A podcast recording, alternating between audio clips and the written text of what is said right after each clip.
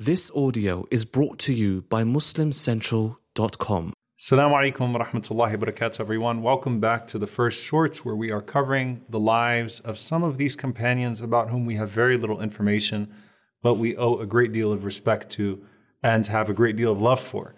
And inshallah ta'ala, tonight we are covering a category of people. And even in this category, we won't be able to cover all the names because some of the names are either unknown to us or uh, you know, we have a first name but not a last name, which is the case of many of them. And subhanAllah, one line or two maximum.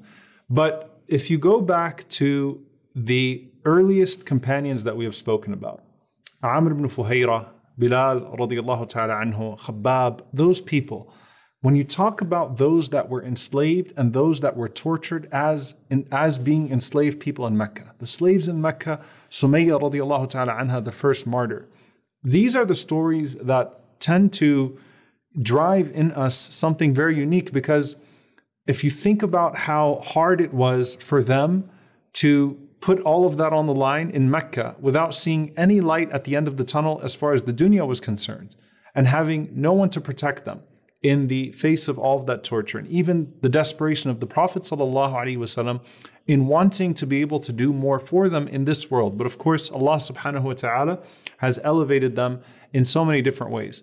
Now, in the case of people like Bilal radiallahu ta'ala anhu and Khabbab radiallahu anhu, they lived a long life and they were honored in this world before the ultimate honor of the hereafter. And so the story continues and you see them go forth to Medina and you see them go forth beyond the death of the Prophet even after the death of the Prophet And then you have these others that were actually killed under that persecution and that died as they were being persecuted. Some of whom we will never know their names, but surely Allah subhanahu wa ta'ala knows their names. Shuhada from the Muhajirin, martyrs from the forerunners. Now, I wanted to talk about a few of these people, and they almost all relate to Abu Bakr radiallahu ta'ala anhu. Why? Because Abu Bakr radiallahu ta'ala anhu freed almost all of them. Abu Bakr radiallahu ta'ala anhu was the man who would go around and when he would see a person that was being tortured for the sake of Allah subhanahu wa ta'ala, particularly the slaves that were being tortured for the sake of Allah, Bilal uh, Abu Bakr radiallahu ta'ala anhu would be the one that would pay whatever was necessary to purchase their freedom and would be questioned. And his sincerity would be called into question by the disbelievers. And even his father says, Look, these are people that don't benefit you. And Abu Bakr radiallahu anhu says, No, I'm seeking something else from Allah subhanahu wa ta'ala. And it is only Allah subhanahu wa ta'ala that can please Abu Bakr radiallahu ta'ala anhu and repay him with something that he did not seek in this world from the people of this world. So you look at these people and you have names that are known. Bilal, who we spoke about, Khabbab, we spoke about Amir ibn Fuhayra. And then you have others. And one of them, subhanAllah, for example, Lubayna, Lubayna, radiallahu ta'ala anha. Lubayna was the slave girl that Umar ibn al-Khattab radiallahu ta'ala anhu, prior to becoming Muslim, said that I would beat her until I would get tired. I would beat her until I would get tired. You know, he would, he, he, and he would let her know that. And subhanAllah, Abu Bakr radiallahu ta'ala anhu was the one who purchased her freedom. So later on, we know who Umar radiallahu anhu becomes and the closeness of Abu Bakr to Umar. And here you have this situation of a woman by the name of Lubayna who was receiving the wrath from Umar ta'ala anhu at that time, all for the sake of Allah subhanahu wa ta'ala. You have a woman by the name of An-Nahdiyya radiallahu ta'ala anha. And then you have these two that I will speak about uh, today that have, you know, some particular stories around them, inshallah ta'ala, that can help us appreciate this plight even more. The first one is this woman by the name of Zinira, Zinira radiallahu ta'ala anha, and we don't have her last name. Zinira radiallahu ta'ala anha was a slave in Banu Makhzum, just like Sumayya radiallahu ta'ala anha. And so being in Banu Makhzum puts you not just at the mercy of any cruel person, but at the mercy of Abu Jahl from Banu Makhzum. So she was one of those who used to be tortured by Abu Jahl publicly and in very nasty ways. And it's said that Abu Jahl had a particular, you know, hatred for her when he would beat her. So we know about the, the circumstances under which Sumayya radiallahu ta'ala anha, the first martyr of this ummah, passed away. And the, the nastiness of Abu Jahl towards Sumayya radiallahu ta'ala anha. So Zinira was also one of those who was distinguished in the way that Abu Jahl would torture her.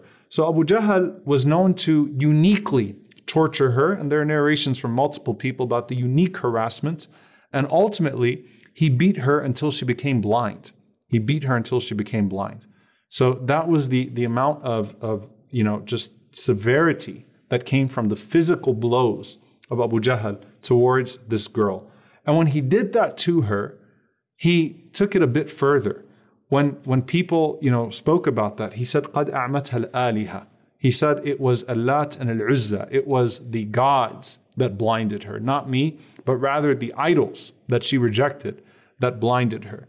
And subhanAllah, you actually have this narration uh, Ibn Ishaq from Hisham ibn Urwa, uh, uh, from Ibn Zubayr عن أبيه he said أعتق أبو بكر معه على الإسلام قبل أن يهاجر إلى المدينة ستة رقاب بلال سابعهم he said that uh, Abu Bakr radiallahu ta'ala anhu freed uh, six people before he made hijrah to Medina and the seventh was Bilal radiallahu ta'ala anhu and he mentions منهم زنيرة radiallahu ta'ala anha from them was زنيرة فأصيبت ببصرها حين أعتقها and she was tested with her eyesight by the torture that came from Abu Jahl.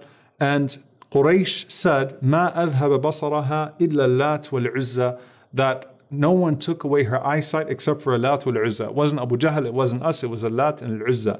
And she responded and she said, Kadabu, they lied by Allah. And she said, No, there is no harm that can come from Alat and Al Uzza. Do Alat and Al Uzza have any power? They don't benefit anyone and they don't have any power. Allahu Akbar. Imagine the strength of this woman that she has been beaten to blindness in the name of these idols, in the name of these gods, and she has no position in society. And she is responding as she is physically blinded, and she says, They are lying. You think Allat and Al Uzza have any power? And she says, Verily, it is Allah subhanahu wa ta'ala who has all power and from whom all benefit comes, and in who and in whose will harm can take place. And when she said that, Allah subhanahu wa ta'ala gave her back her eyesight. Raddallahu ilayha basaraha. Subhanallah. So she actually could see again.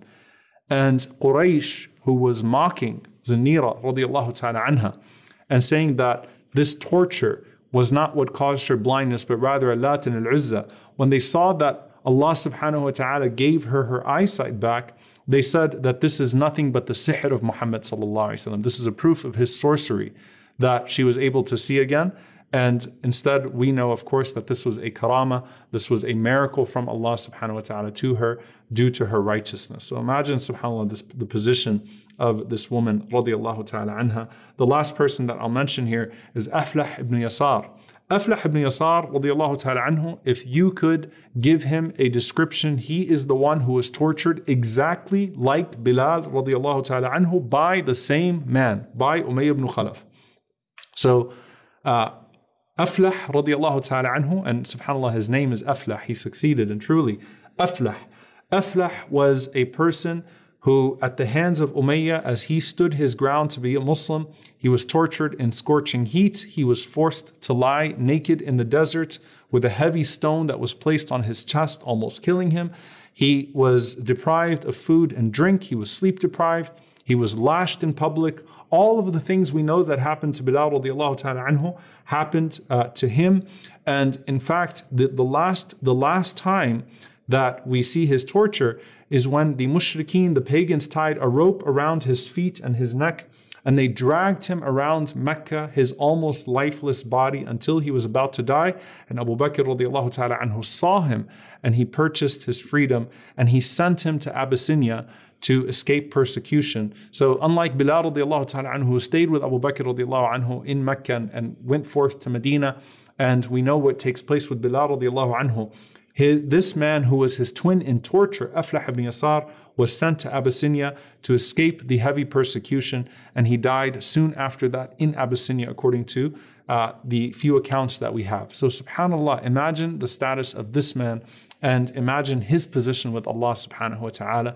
And subhanAllah, I, I uh, you know, met someone very recently and he named his child Aflah. I said, Do you know who Aflah was? And he said, No. And you know, when I told him that this is the man who was tortured like Bilal radiallahu ta'ala it brought him to tears that we use these names and we should use these names and think about this man who has this level of yaqeen, this level of certainty, and underwent what he underwent.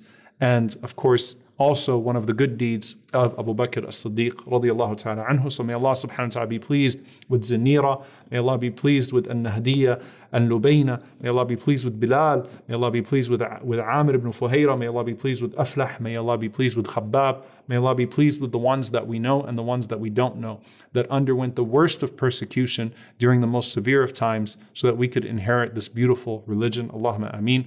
Jazakumullahu khairan. Inshallah ta'ala, I'll see you next time. Alaikum wa rahmatullahi wa barakatuh.